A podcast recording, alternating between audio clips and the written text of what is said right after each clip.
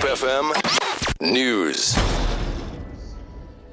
Firefighters say it was a near impossible task to make inroads last night as heavy winds hampered their efforts. Over 300 people have been evacuated and eight structures gutted as the inferno intensified overnight. Three people were taken to the Dutch Reformed Church in Noordhoek, while 50 were evacuated to the Tokai Community Church. Officials have undertaken a reconnaissance flight this morning to assess the extent of the widespread damage that occurred overnight. Sisanda Nkwala reports.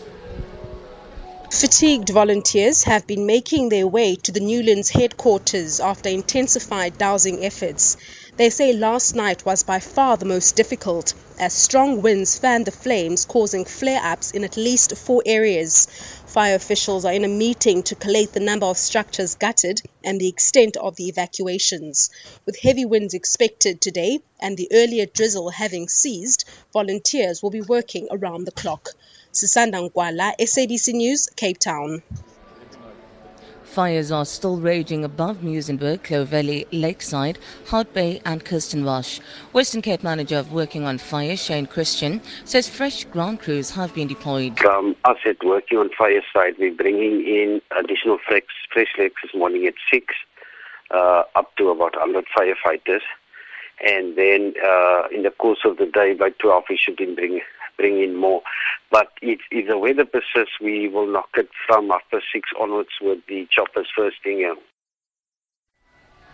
Liberian President Ellen Johnson Sirleaf has called for an Ebola Marshall Plan, or alluding to the massive financial aid plan in 1946 for European countries devastated by World War II.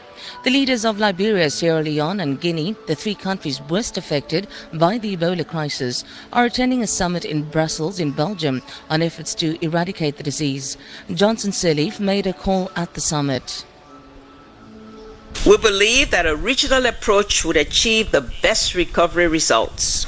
This can only be achieved with your support, the support of partners who will be willing to allocate resources to a regional plan that is homegrown. There is no doubt that this will require significant resources, perhaps even a Marshall Plan the price of petrol has gone up by 96 cents a litre, while diesel is up by 74 cents a litre, and paraffin will cost 73 cents a litre more.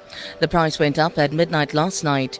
The main reason for the sharp increase is the average increase in the price of crude oil, as well as the rand dollar exchange rate. This is the first fuel price increase since oil prices hit record lows.